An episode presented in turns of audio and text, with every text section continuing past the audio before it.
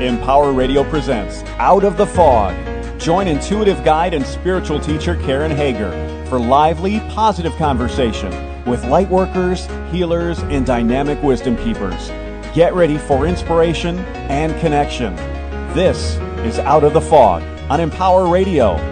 Here's your host, Karen Hager. Hello and welcome to Out of the Fog. I'm Karen Hager. Each week at this time, we gather for spiritual conversation and enlightening guests, and I'm glad you're here. Time and distance is no barrier to energy, and that means no matter when you're listening, no matter how you found us, you are here for a reason. And I hope something in the next hour lights you up and helps you move forward. In these wild and challenging awakening times, many of us are becoming more aware than ever that we are powerful creators, that we can manifest uh, even in more than one dimension at once. But how is this intention created and guided? Why do we often manifest from our lower self and then end up in a mess? Well, author, mystic, and teacher Maureen St. Germain is here, and she's going to share some guidance to help us shape our own path of conscious creation and to become more deeply connected with our higher self. Are you ready to meet her? Maureen St. Germain is the best selling author of several books, including Beyond the Flower of Life and Be a Genie. Her writing is featured in the new compilation, Realities of Creation, and her new book, Waking Up in 5D, will be released this winter. Maureen's been teaching meditation, higher self connection, and sacred geometry to audiences worldwide for more than 20 years. She's also written and recorded more than 15 meditation CDs. Known as the practical mystic, Maureen accesses the Akashic records and is a direct channel to source. You can find out more about Maureen and her work at maureenstgermain.com. Maureen, welcome to Out of the Fog. It's really good to be here. I'm so happy to be back. Oh, thank you. You're very welcome here. I'm maybe let's start out just by if you can just say a little bit about what brought you to this place on your spiritual journey, not a lot of us stand in that light and go, I am a direct channel to source. What brought you to this place? Well, you know, that's a really good thing because I am so concerned about aggrandizement that even I would not have said that. But my husband, my future husband at the time, was trying to describe how attracted he was to me. And he said, I'm attracted to you because you're a direct channel to source. And then he kind of took a half a step backward and said, um, that's not normally what I would say. and I laughed at him and said, You must have channeled that. It was just such a sweet, sincere, he went right to his heart, and his heart spoke through him. Mm. And that's, I mean, I had known that that was true, but like you, I wouldn't have necessarily laid claim to it. And um, because it came through someone who, you know, had connected with me at a very deep level, I knew it was accurate and I knew it was true. And I accepted that and took it as my, one of my uh, labels. And I'm very honored to be able to say that.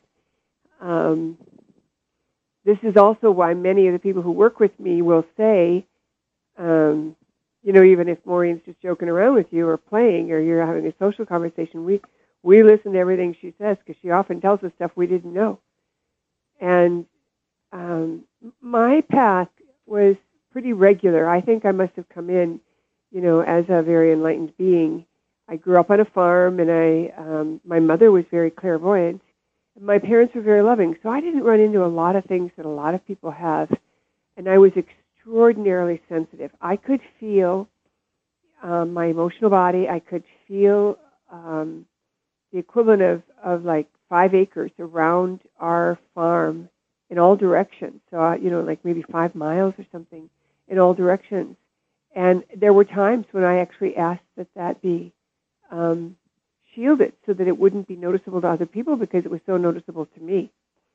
Um, and so I've always been interested in esoteric things. When I was a little girl growing up Catholic, of course, it was all about Mass and the saints and all of that mysteries. And then as I became an adult and raised my own family, I realized that I believed so much more than what I was getting in the Catholic Church, and so I expanded that, and you know, grew into the Unity movement, and then into esoteric study pretty quickly. I began, you know, going to a Cayce study group and the Theosophical Society, and all of those organizations that, you know, give us inner knowledge that back then, you know, 30 years ago.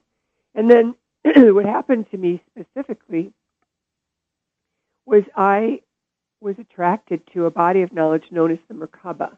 And the Merkaba is a tool that you can turn on around your body, an energetic field, and that gives you access to more than what you are without it. Now, um, in that process, I developed an extraordinary connection to Source, and I still do that work today. And in that process, we were told at a certain point that you're not allowed to turn it on or activate it until you had permission from your higher self. But nobody was telling us what the higher self was. Nobody was telling us how to get permission or how to know if it was our higher self giving us permission in the first place. Right. So that's where I started. So 20 years ago, when I started teaching this work, this meditation, I began to seek a tangible 3D linear progression that would show people who were very analytical this is how you do it. Because I felt that it wasn't enough just to say, well, you know, sit quietly, look for this, or any of that. And so this is why this tool is so remarkable because you follow the steps, and six weeks later, you have a higher self connection that you can count on. And even people who aren't into this stuff get it. You know, my webmaster at one point said, you know, I think I need to go to these workshops. So he shows up, and um, he loves me, and he loves working with me, but he's not into this stuff. You know, he's a beer drinking football guy. And in the class, you know, when I take people through the first exercise of the higher self connection, and that's all in, in, in one of it's actually in a couple of the books I've written, but it's in the book The Realities of Creation, that compilation. Um, he got he got information right away on um, his higher self symbols or signals, and um, then the next day, when we did more work, his higher self presented itself as a female. Now I'm sitting here thinking for a week after that class you know, some people feel a higher self as an energy. Some people see it as a bright light. Some people see it as an angel. you might not get anything other than you know a, a bad feeling in your stomach for no and a and a, a you know an itchy ear for yes. You know, I mean, it, it it really varies with person to person. So now I'm bugged. Well, how does he even know it's a woman? And how come it happens to him and not everybody else? You know, I mean, like how does that happen? And, and I say not everybody else, but that's not true. Everybody gets something but he got his stuff right away. Wow. And so I called him up and I said, Larry, how is it that you know your higher self is a woman? And he said, Well, I can see her breasts. and I did the same thing you did. I just burst out laughing and I thought, you know, he is a breast man. He probably would pay attention if a woman showed up with naked boobs and had something to tell him. So that was his higher self showing up that way so he would notice, so he yeah. would listen. And he does, by the way. And it's hilarious because now he calls her his angel, but in truth, it's his higher self. And then the other experience that I want to share with, with your audience, again, to point to the humor of it, you know, before we get into the practical application, and that is um, one guy who was a bodybuilder, really good, you know, really good body, and a handsome man, you know, in his mid 30s, just a, you know, a guy who'd really worked hard to be, you know, really buff. And um, his higher self came in. He also saw it. Not everyone does, by the way, including me. I mean, I experience my higher self for sure, but I don't necessarily see a figure or anything like that with my third eye. So he says um, his higher self showed up and um, he was fat and bald. And he saw this being and he said, Who are you? And his higher self said, I'm your higher self. What'd you expect? and again, it's so we don't take ourselves quite so seriously. Because, you know, if we're willing to laugh about how our higher self presents, it helps us listen to it because we're not afraid of it. We haven't put it into some, you know, pedestal, better than me routine because your higher self is not better than you. Your higher self is you. Your higher self is a version of you that's plugged into God. If you believed in heaven, it would be the version of you that's in heaven. You know, what would you look like if you were in heaven? You know, you'd have a good, you'd be in good shape. You have a connection with God. You'd be able to talk to God all the time, but you'd also know everything about what's going on in the, in the world, and that's your higher self.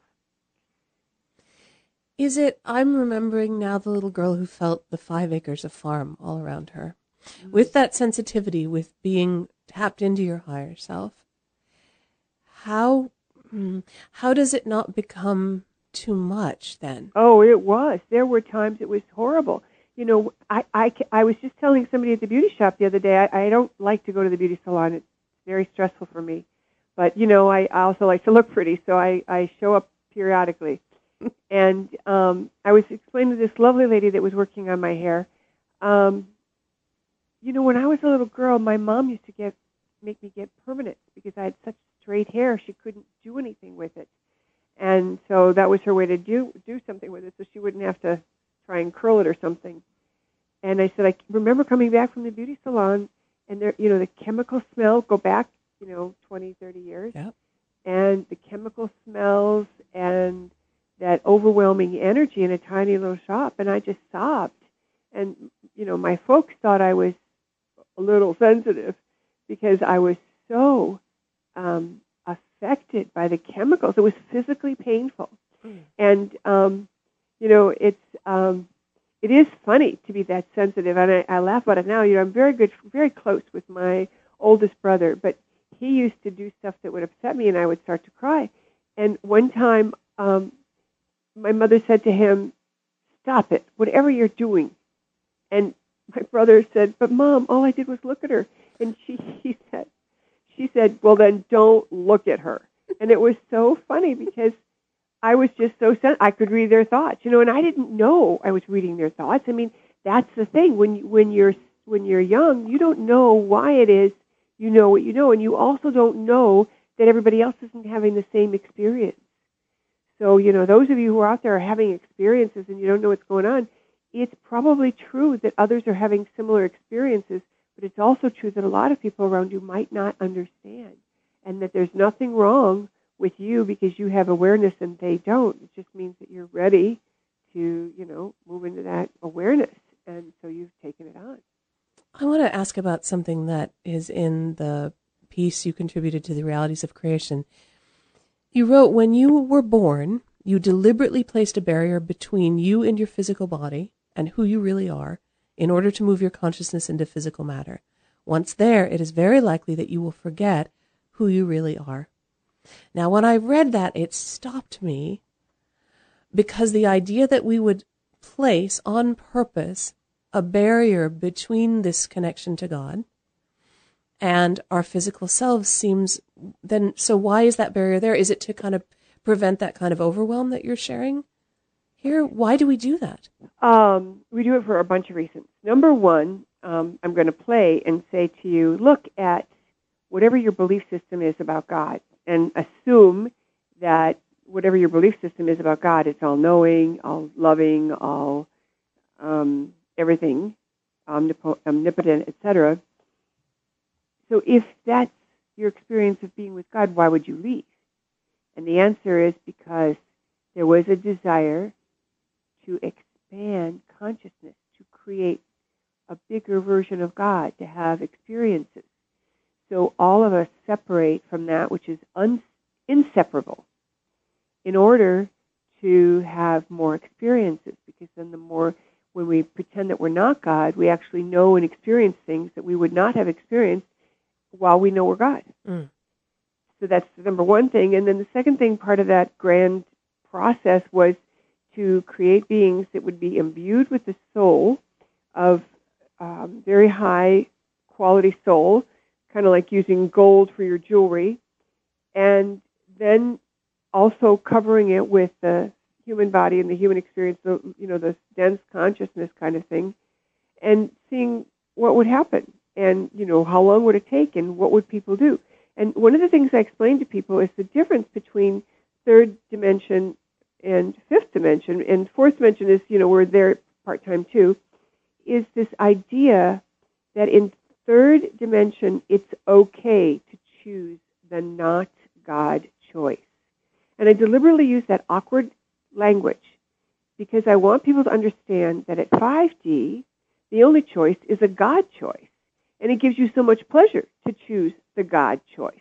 And I'll give an example. When you are um, being given the opportunity to host someone that you really are impressed with, let's say the Dalai Lama, and you know I call you up, I've looked in my database, and I say, you know, I'm friends with the Dalai Lama's handler, and he's asked me to find someone in my network that he could stay with. He wants a low key experience, but he wants to be with someone. And could he stay at your house? Hmm. The answer is only yes, because even if you were planning on being on vacation, you've just changed your plans Yes. because you're not going to miss that opportunity. And that's the, the idea of the only choice here is yes. And that's what happens. So everything that is does not contain this element of God energy, of, of pleasing to the God energy, doesn't even occur to you. I mean, you wouldn't think of saying no. You just wouldn't. You know, if you need, if no matter what you needed to do, you'd make sure it was handled so that you could get this opportunity. And that's what it's like when you're that connected to God. So the sever, going back to the original question, is to create experiences that would otherwise not be possible. And then to solve them. And then to open up that channel in that place of feeling like you weren't God and discovering, oh, we are God. Isn't that interesting? And then you have all of these experiences to add to it. Now, I will add a caveat because there's always somebody who's going to ask this, and that is God herself, or God himself, whatever you want to say, had no desire or intention of man's inhumanity to man. So even though there are experiences on this earth that have fallen beneath the standards that you and I would ever tolerate in terms of man's inhumanity to man, that was never part of the plan. And it was a devolution that was that occurred because of the there were some beings who were supposed to be watching over the earth had an idea that they could make things happen their way. And it kind of blew up in their faces. And so then they decided to run with it the way it was. You know, kind of like building a bad foundation in a house and then deciding I'm going to live in it anyway Hmm. and always constantly dealing with stuff. There's way more to that that I'm not going to talk about, but I want to give people a very clear understanding that even God did not intend for us to be as hurtful to one another as we have become in those worst case scenarios. And once you understand that, and then you understand, you know, just like you can breed dogs to be fighting dogs or, or um, you know, good companions or shepherds, the same is true. Humans were encouraged to fight and then to fight each other and so on. And, and because of that, we have taken longer to get back home to God than maybe it should take. But on the other side of it, because of that, we've got extra help from on high. We don't have to do it all ourselves. And that's why when you get your higher self connection and you learn how to, you know, like live as a 5D being, you have that energy around you all the time and you can claim things that maybe in another evolution or another consciousness, another realm, would not have occurred because now we've got extra help to cover for that other problem that occurred earlier in, in the cycle of Earth.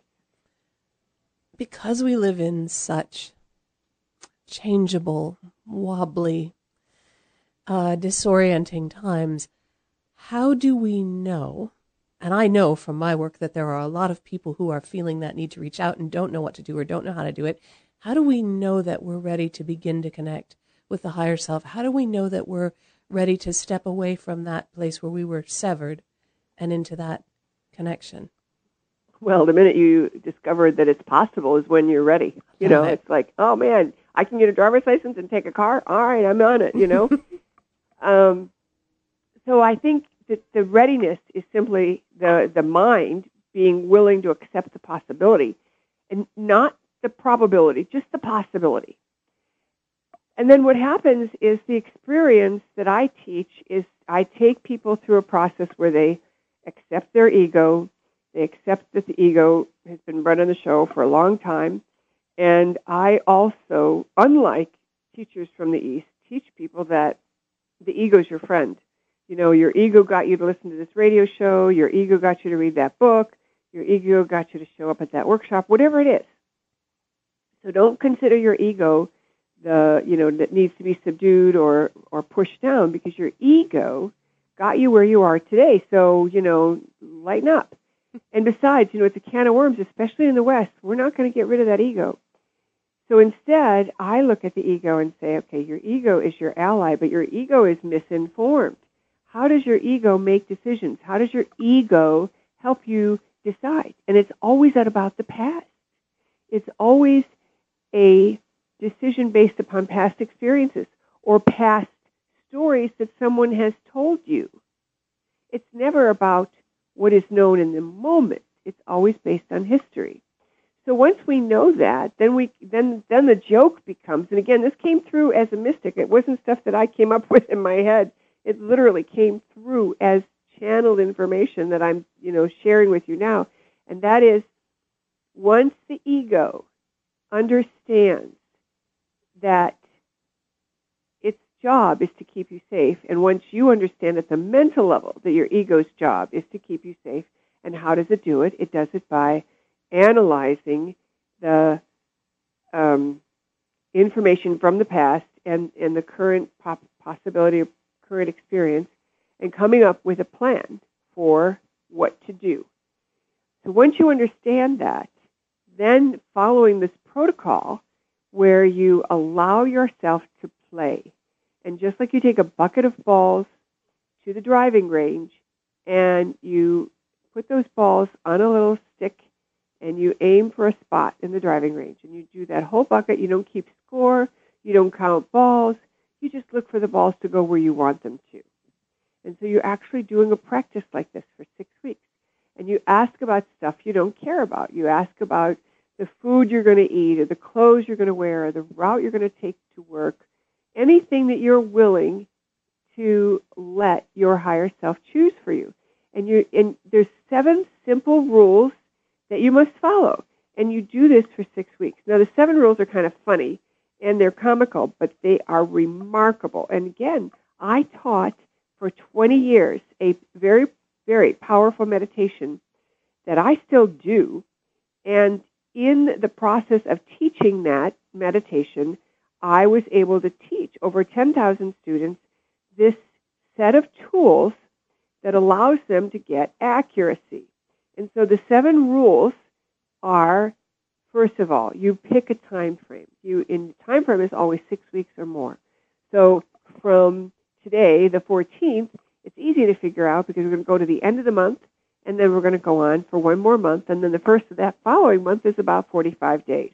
And your minimum is 45 days, and that's because it takes 45 days to um, create new DNA. So for 45 days, from now until the first of the next month, not the coming month, but the month after, you will do the following. You will ask only yes no questions about stuff you don't care about. You'll only ask about insignificant stuff you're willing to cooperate with. So if you're looking at popcorn or bonbons or whatever that you want to have a bite of, don't be asking your higher self. Just have some and enjoy it and don't get into it. Don't ask your higher self, should I quit smoking during your practice period because that's too important. Always follow through. So if you ask, you absolutely have to follow through. You know, one time I was with a group of people who were students and we were checking out at lunch and you know how they put cookies on the counter, and everybody knows how much I love chocolate chip cookies. I don't eat them very much anymore, but back then I I wouldn't think twice about eating a cookie. And um, I was in such a habit of asking my higher self about everything. I saw the cookies and I mentally said, "Higher self, should I be, you know, is it my higher self good to have a cookie?" And my higher self said no. And I thought, what was I thinking? Why did I ask that question? and so then, you know, as a couple other people check out, they say, "Hey, Maureen, did you see those cookies?" And I said, "Yes, I did. Would you like one?" No, thank you. You know, it's just too funny. Um, next, you always, always put off put off important questions. So if you absolutely have to tell your boss when you're going to take vacation schedule and you want to check in with your higher go right ahead. But if you can put off this decision, you know, whether it's, you know, to uh, go on vacation or take a move or whatever, you can put it off, then you should until that end of that practice period. And now, speaking of putting things off, we're right. The hour has, the bottom of the hour has caught us, and I'm going to stop you right there. Maureen St. Germain is sharing the seven practices, seven rules for increasing that connection with your higher self. Her newest writing is in the compilation, The Realities of Creation. You can find out more at maureenstgermain.com, and we'll be right back with lots more with Maureen after this. Sassy! Sassy! This week's episode Trouble on Rock Hill. Ain't nothing like running up and down Rock Hill. Hey, let's move this rock. Whoa! Sassy! Johnny's stuck under that rock. Yeah, girl, go tell Mr. Gunderson to bring his truck. You'll tell him, but only after you dispel a stereotype associated with shelter pets? People think shelter pets come with lots of initial veterinary costs? It's dusty under here. But in reality, most shelter pets have been vaccinated, neutered, and microchipped in case they get lost? My pants ripped. Sassy, Johnny needs help. What Johnny really needs is more discipline and better parental supervision?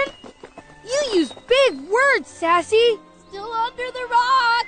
Sassy is brought to you by the Ad Council and the ShelterPetProject.org. Remember, adopt. The odds of having a boy One in two. who grows up loving baseball One in six. and then makes the varsity team, One in 20. Which earns him a college scholarship One in 2,500. that gets him a contract in the minors, One in 3,700. which leads to starting shortstop in the majors. One in 290,000. The odds of having a child diagnosed with autism? One in 150. You know the odds. Now learn the signs. Go to autismspeaks.org. Autism Speaks. It's time to listen. Brought to you by Autism Speaks and the Ad Council. I stand for the power to change. I live for the perfect day. I love till it hurts like crazy. I hope for a hero to save me. Hi, I'm Idina Menzel. My music has helped me become a Tony Award winning singer and songwriter. This is Mamuda Akhtar. Her training has helped Mamuda become the local health worker for her village in Bangladesh. Every day, she helps the children in her community survive some of the leading causes of child mortality worldwide. The only reward that Mamuda gets for her work is the sound of healthy children. It's music to her ears. When you help local health workers like Mamuda, you help so many children survive all over the world. See where the good goes at goodgoes.org. Find out all the ways you can help get the good where it needs to go. Brought to you by Save the Children and the Ad Council. And now back to Out of the Fog with Karen Hager on Empower Radio. EmpowerRadio.com. Welcome back to Out of the Fog. I'm Karen Hager, and we're talking with Maureen St. Germain. Her writing is featured in the new compilation, Realities of Creation, and her new book, Waking Up in 5D, will be out next year. You can find out more about Maureen and her work at maureenstgermain.com. And of course, I welcome your feedback, your questions, your impressions of what you're hearing today. What kind of level of sensitivity would you say you have? Are you actively reaching out to connect with your higher self? And how has that connection changed your life? You can always find me on my website, KarenHager.com. And of course, oh, I love your emails. My email address is Karen at KarenHager.com. Maureen, as we went into the break, I heartlessly cut you off in mid flow, and you were talking about how important it is as as we're as we're setting up this practice, this 45 days of this kind of journey to connecting with our higher self, building that habit, flexing those muscles. You were talking about how important it is, among other things, to put off the important things as you are in this beginning time. Mm-hmm.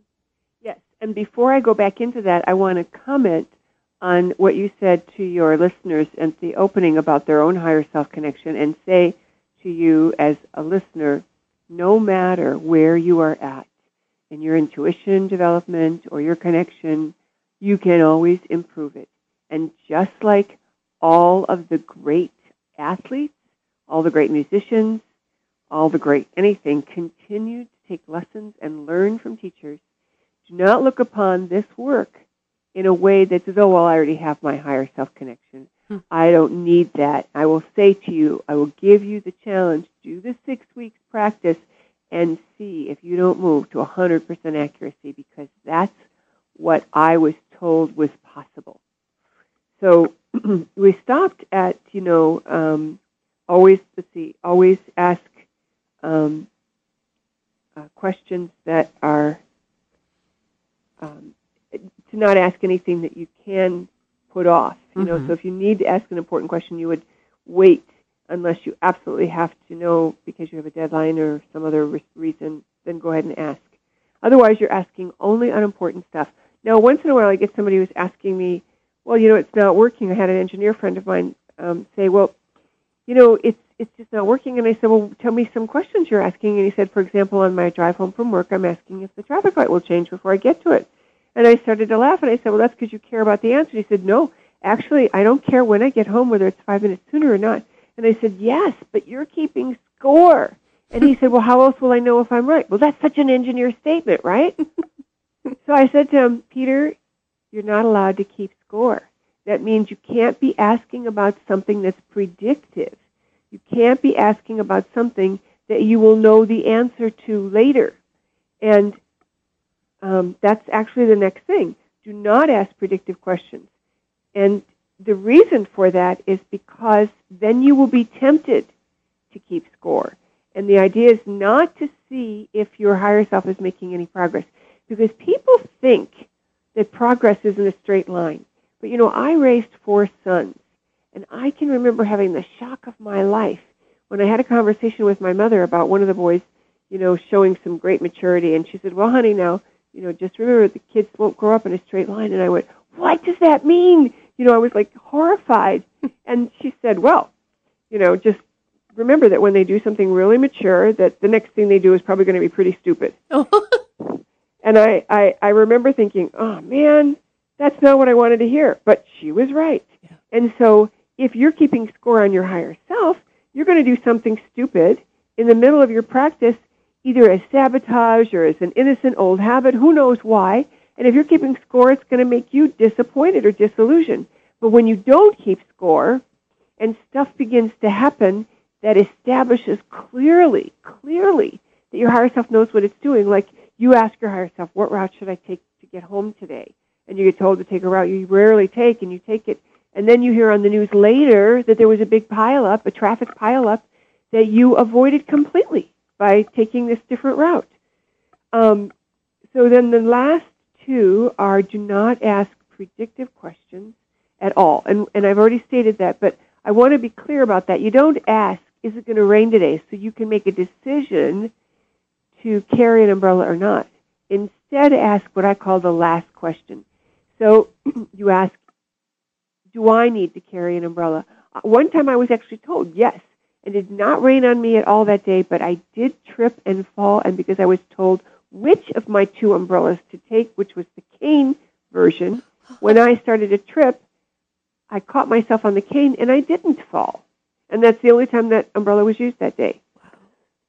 So, um, and the final one is you don't use any other form of divination. And this is kind of hard for people because if they're used to using a pendulum or they're used to muscle testing or using some other form of kinesiology, they're, you know, they're going to want to use that to verify. But that's why you're not using any, you're not asking anything important. So you don't need to verify because it's play. And of course, I love to tell the story about the woman who came to class one day after learning this, and uh, one of the gals in the workshop looked her over. You know, sometimes we women do that to each other. You know, kind of give us the head to toe look, and she noticed this woman was looking her over, and she looked over at her and she said, "Don't even ask. My higher self dressed me today." and you could tell she wasn't happy about it either, but she was willing to play, and it was fun and it was funny. And she deliberately, you know, emphasized the words and played it out in a certain way so everyone would laugh. And you know, that's the thing.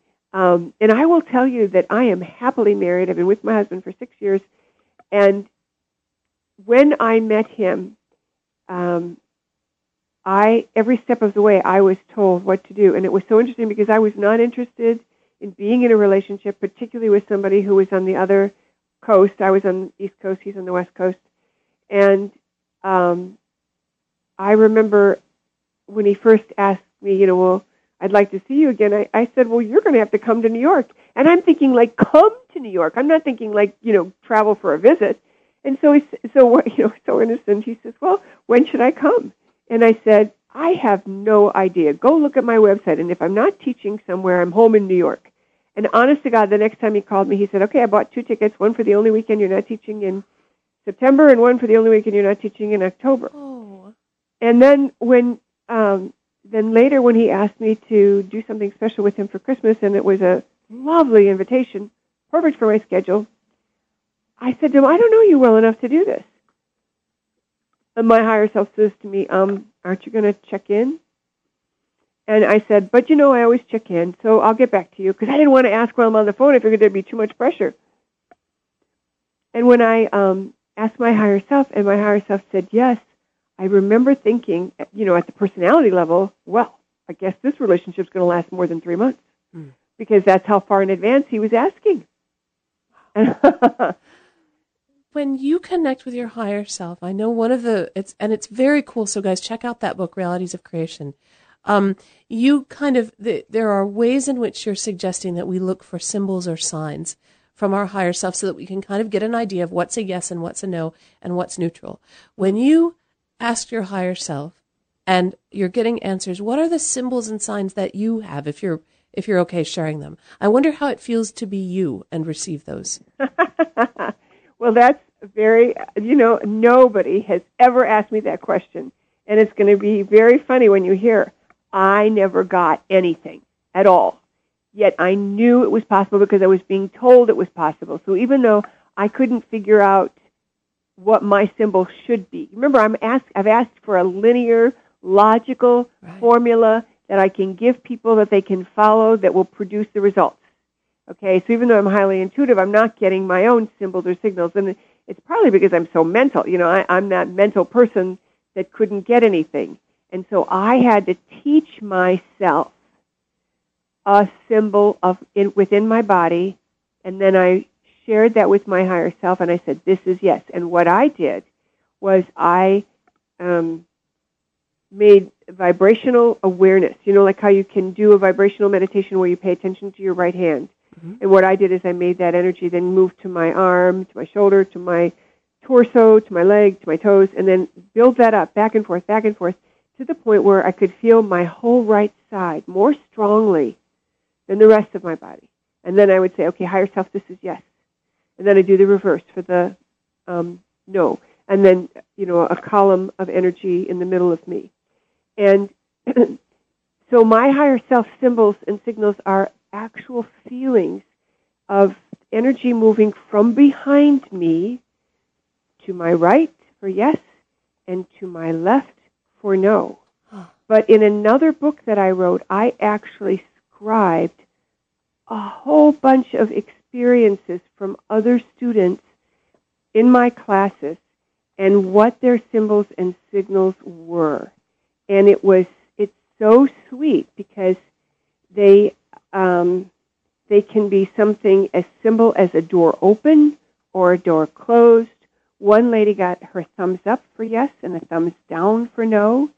Um, that man, the the web guy, he got a green M&M for yes. Oh, no, a red beating heart for yes and a green M&M for no, which is hilarious because it challenges your you know red light green light thing. Um, one person got a tight feeling in their throat for um, no, and an open feeling in their throat for yes. Wow.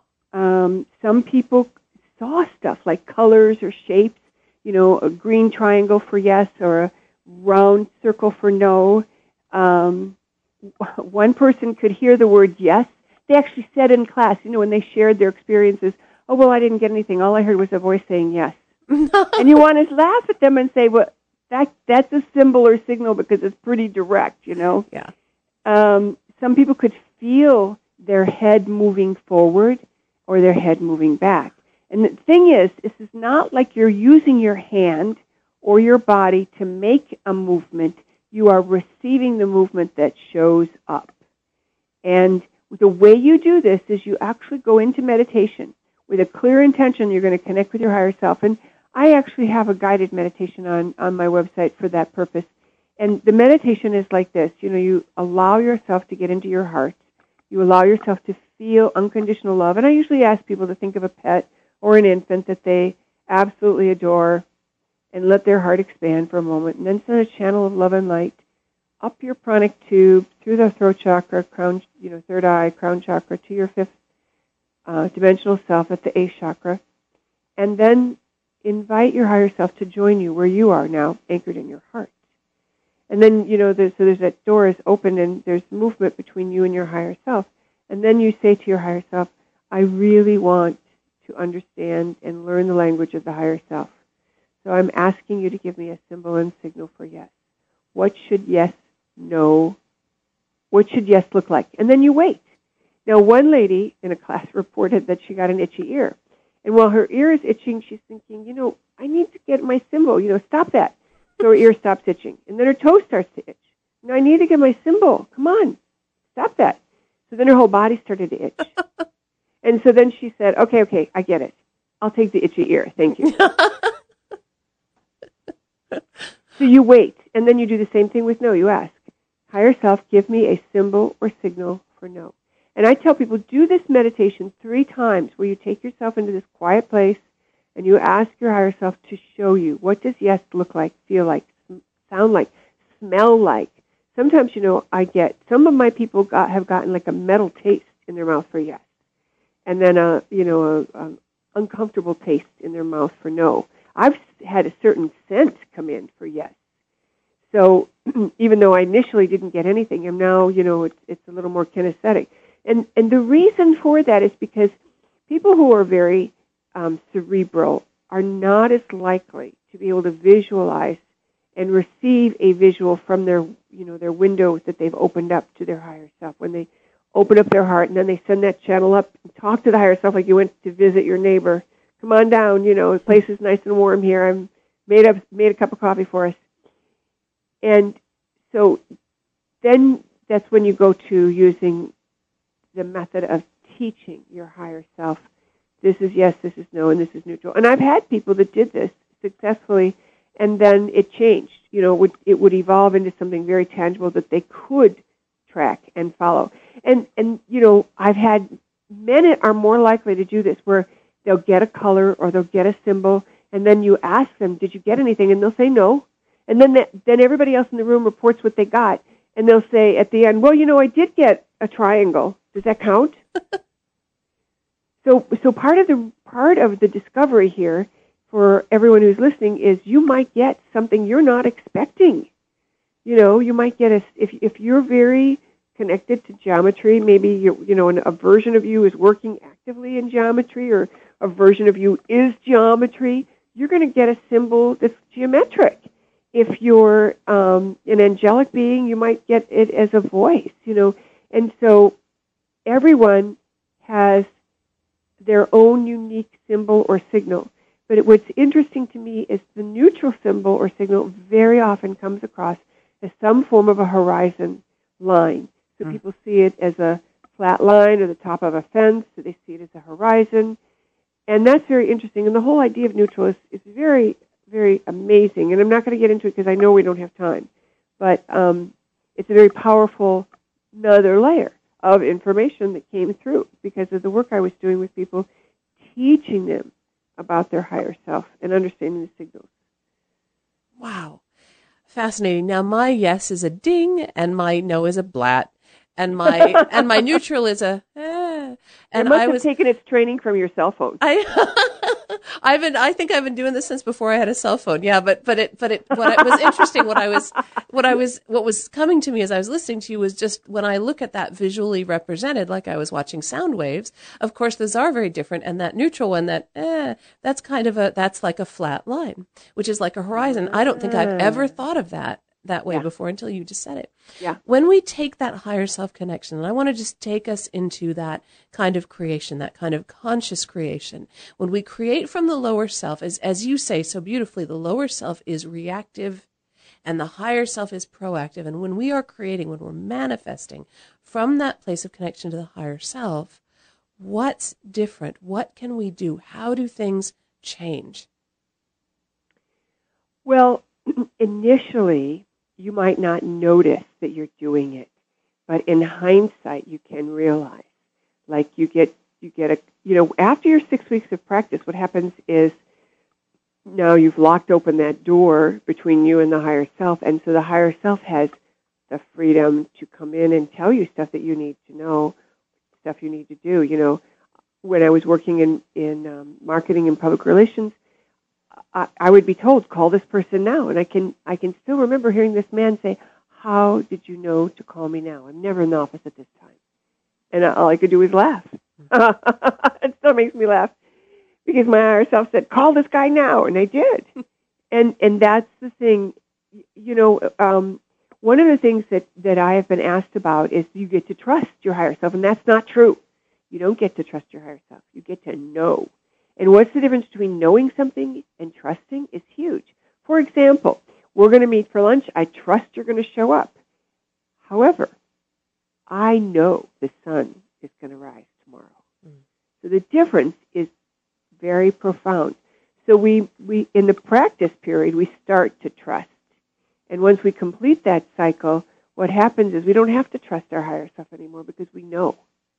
And of course, going back to the storyline around myself and my husband, you know, after we were married and there was something that came up that he wanted me to do and I I said, "Well, I'm going to check in with my higher self." And I did and I got no and he's still enthused that we should do this blah blah blah and I- I just said, "You of all people, I wouldn't even be with you if it weren't for my higher self. Do you really think I'm going to go against it now?" Hmm.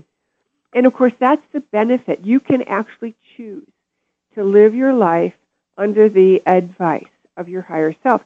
Now, it does not mean that your higher self is better than you or is more evolved than you or is, you know, um, because it's not true. Your higher self is you. It is you. And it's more like you're the CEO and you've called the finance guy and said, look, I want to write a check for 20K. I'm meeting the banker tomorrow and I want to impress them that we're going to pay back the loan early. Can we do that?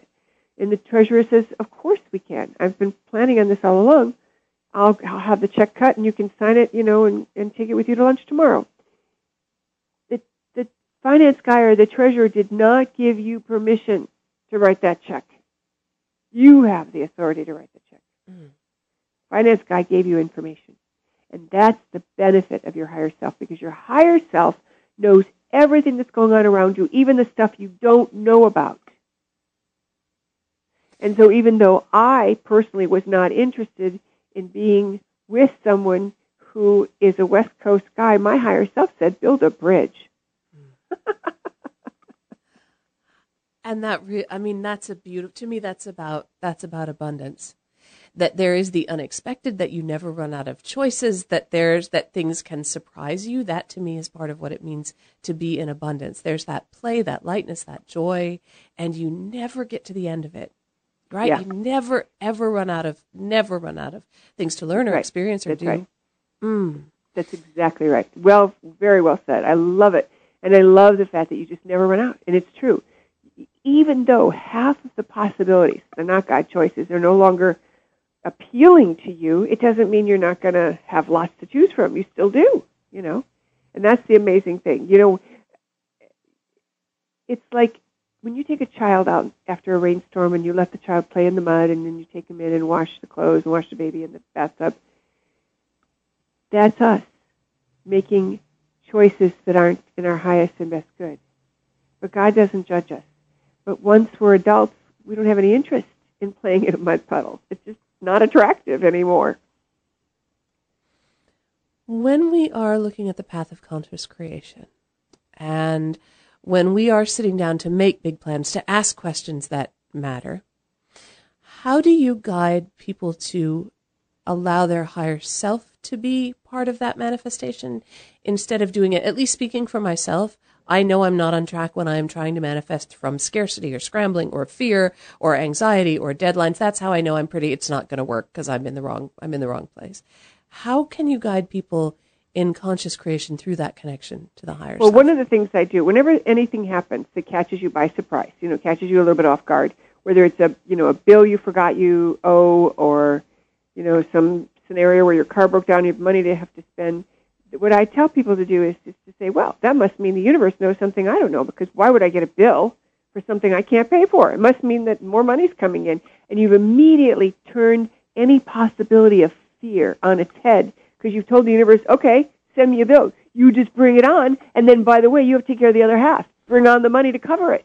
And it's so funny because what happens is the universe says, okay, well, okay, we can handle that. And it's it's a way to allow yourself to have more than you thought possible. So, you know, at 5D, when you when you one of the things I tell people is do your due diligence. Don't just be asking your higher self, you know, should I go on a vacation or not? Instead, look at the timing, look at where you might go, look at all those things, and then ask your higher self. And the reason is because you need to have physical reality, you need to have your physical experiences, and, and you need to look at them and feel what you feel. And then then choose to use your higher self because then you are satisfied that you have at least explored your options and created from a place of your wisdom channel. Because life is about experiences. It isn't just about following your higher self around. So I, you know, I, I, from a, you know, how can this help you? The big answer is, you know, I ask my higher self everything, and, but I also look at everything. You know, is it in our highest and good to do this marketing program? Is it in our highest and it's good to go do this workshop or this event? And there are times that I really want to do it. You know, I've looked at it, it looks financially viable, it looks like a good deal, and I check in, nope, don't do that.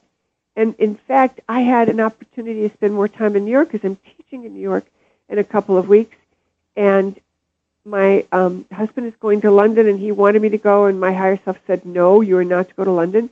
So I'm passing on that trip, but that means I've got a couple of weeks I could easily spend in New York and just hang out and see all my people. And I checked in with my higher self, and no, that's not what I'm to do this time.